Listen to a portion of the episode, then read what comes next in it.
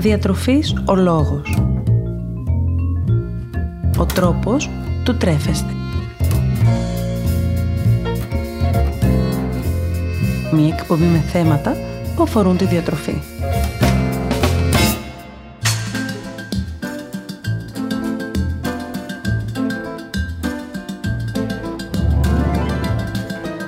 Καλησπέρα σας.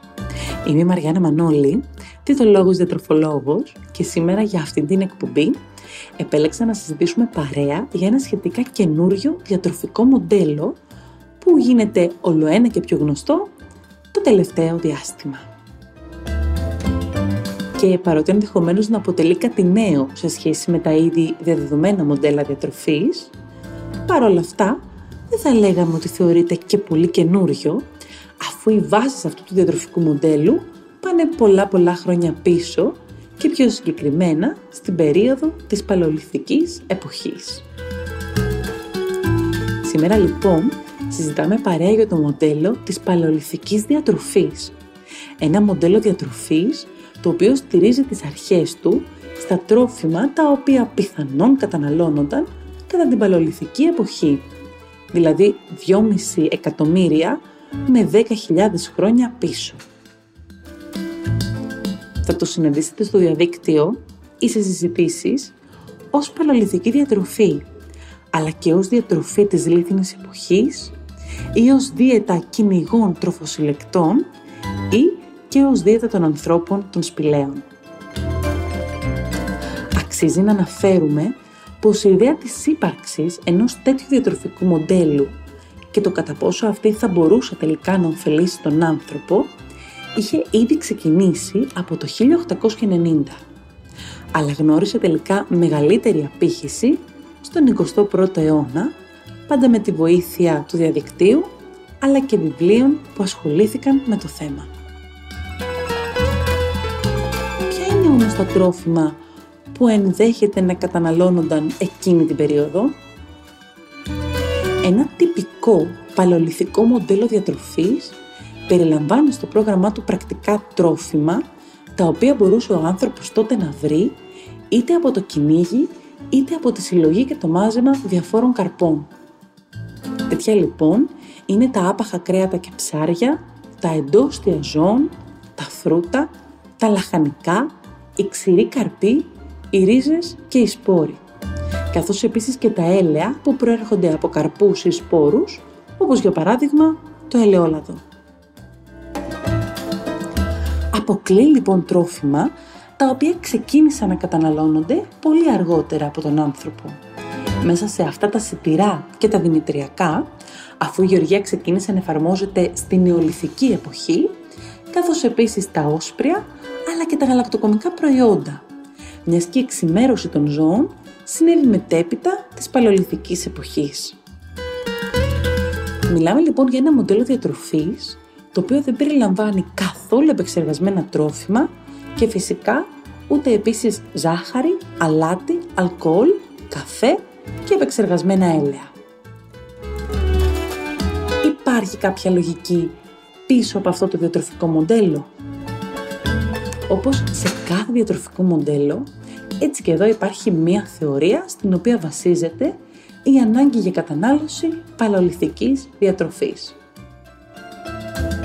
Σύμφωνα λοιπόν με αυτήν τη θεωρία, ο άνθρωπος διαθέτει έναν οργανισμό ο οποίος γενετικά δεν ταιριάζει στο μοντέρνο τρόπο διατροφής του. Μιας διατροφής που προέκυψε σιγά σιγά μετά και την ανακάλυψη της γεωργίας, όπως αναφέραμε και προηγουμένως, και έχει φτάσει τελικά στο σημερινό δυτικό τρόπο διατροφής, όπως το γνωρίζουμε σήμερα. Στηρίζει λοιπόν αυτό το μοντέλο διατροφής ότι ενώ οι εποχές και η βιομηχανία γύρω από το φαγητό αλλάζουν, το ανθρώπινο σώμα και δι το γαστρεντερικό σύστημα παραμένουν σταθερά. Με αποτέλεσμα αυτή η διαφορά να είναι τελικά αυτή στην οποία οφείλονται διάφορες ασθένειες σήμερα. Κεντρικό δόγμα λοιπόν αυτού του διατροφικού μοντέλου, όπως υποστηρίζουν οι υποστηρικτές και οι συγητές του, είναι η επιστροφή στη διατροφή της παλαιολιθικής εποχής με σκοπό τη βελτίωση της υγείας. ποια είναι η διαφορά ανάμεσα σε αυτό το μοντέλο διατροφής και σε άλλα, όπως το μεσογειακό μοντέλο διατροφής για παράδειγμα, που γνωρίζουμε ότι σίγουρα έχουν μια θετική επίδραση στην υγεία του ανθρώπινου οργανισμού. Ουσιαστικά, η διαφορά έγκυται στα τρόφιμα εκείνα τα οποία δεν επιτρέπεται να καταναλώνει κάποιος ο οποίος ακολουθεί μια παλολιθικού τύπου διατροφή και δίνουν στον οργανισμό απαραίτητα και καλά θρεπτικά συστατικά. Τέτοια τρόφιμα είναι τα όσπρια, καθώς και τα σιτηρά ολικής άλεσης, τα οποία είναι πλούσια σε φυτικές ίνες, βιταμίνες και μέταλλα, όπως επίσης και τα γαλακτοκομικά προϊόντα που είναι πλούσια σε ασβέστιο και πρωτεΐνη. Τρόφιμα τα οποία απαγορεύονται και δεν θα πρέπει να καταναλώνονται από όσους ακολουθούν παλαιολιθικού μοντέλου διατροφής. Παράλληλα, και οι τρεις αυτές μεγάλες κατηγορίες είναι τρόφιμα τα οποία μπορούμε πολύ εύκολα να προσεγγίσουμε ή να έχουμε στο καθημερινό πρόγραμμα διατροφής μας, σε αντίθεση με ορισμένα τρόφιμα της παλαιολιθικής διατροφής, όπως το κυνήγι άγριων ζώων.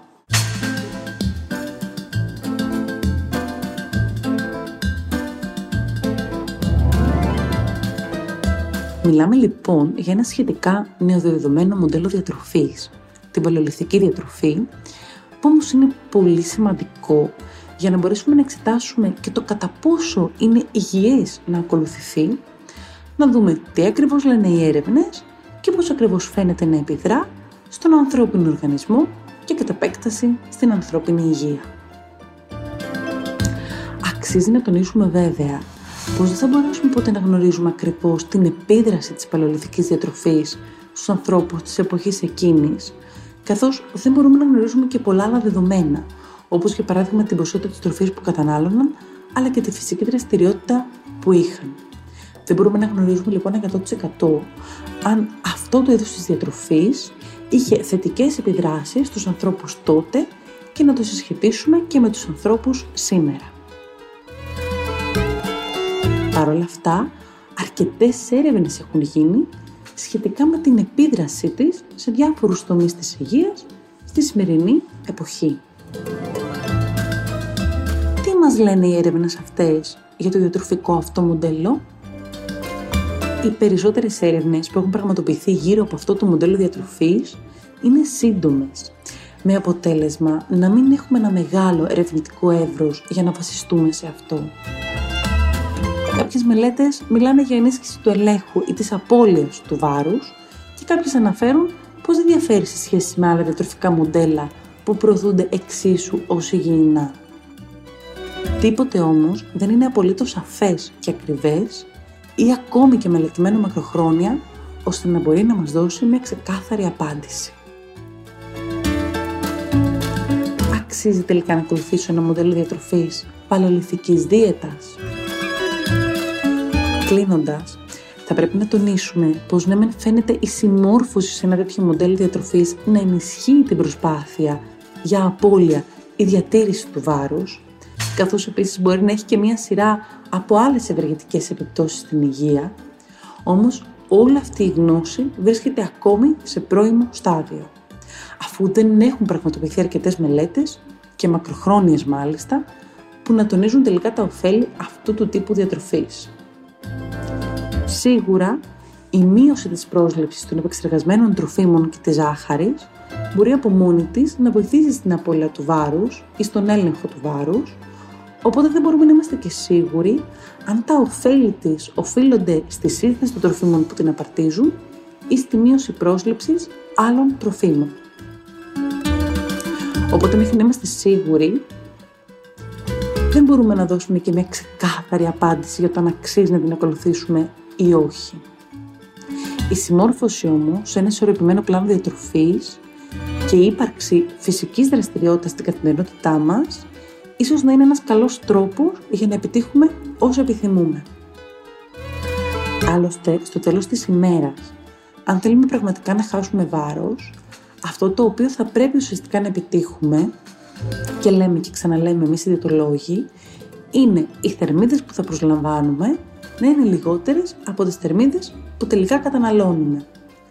Πάντοτε όμως μέσα σε ασφαλή και σαφή όρια, χωρίς υπερβολές, χωρίς ακρότητες. Στα πλεονεκτήματα της παλαιολιθικής διατροφής θα μπορούσαμε σίγουρα να εντάξουμε τη μειωμένη κατανάλωση επεξεργασμένων προϊόντων με την ταυτόχρονη αύξηση της πρόσληψης φρούτων και λαχανικών, όπου αυτό σαν αποτέλεσμα θα είχε ίσως τελικά μακροπρόθεσμα και τη μείωση του σωματικού μας βάρους.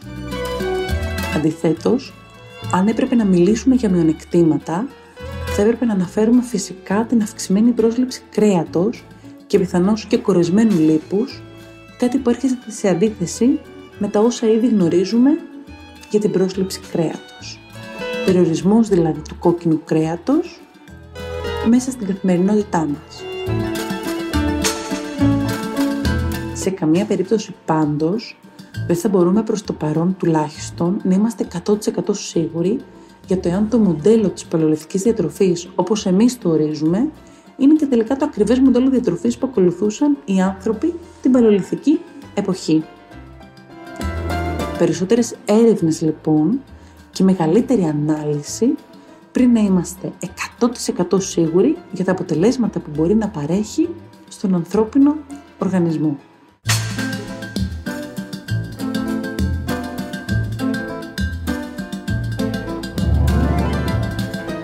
Η συμβουλή μου σήμερα για εσάς, για ακόμα μία φορά, έχει να κάνει με το κατά πόσο θα πρέπει να υιοθετούμε τελικά ή όχι διάφορα προγράμματα ή τύπους διατροφής που τυχαίνει να πέσουν στα χέρια μας από το διαδίκτυο ή από συγγενείς και φίλους.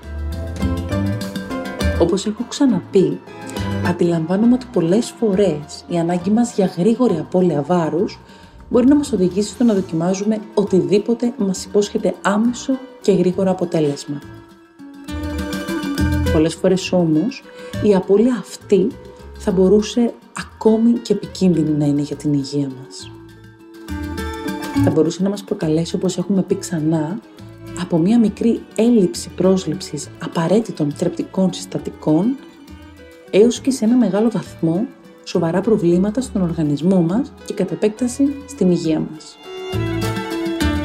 Και ακόμη μια φορά λοιπόν νιώθω την ανάγκη να τονίσω πως θα πρέπει πάντοτε να είμαστε ιδιαίτερα προσεκτικοί με τις πρακτικές αδυνατίσματος που ακολουθούμε.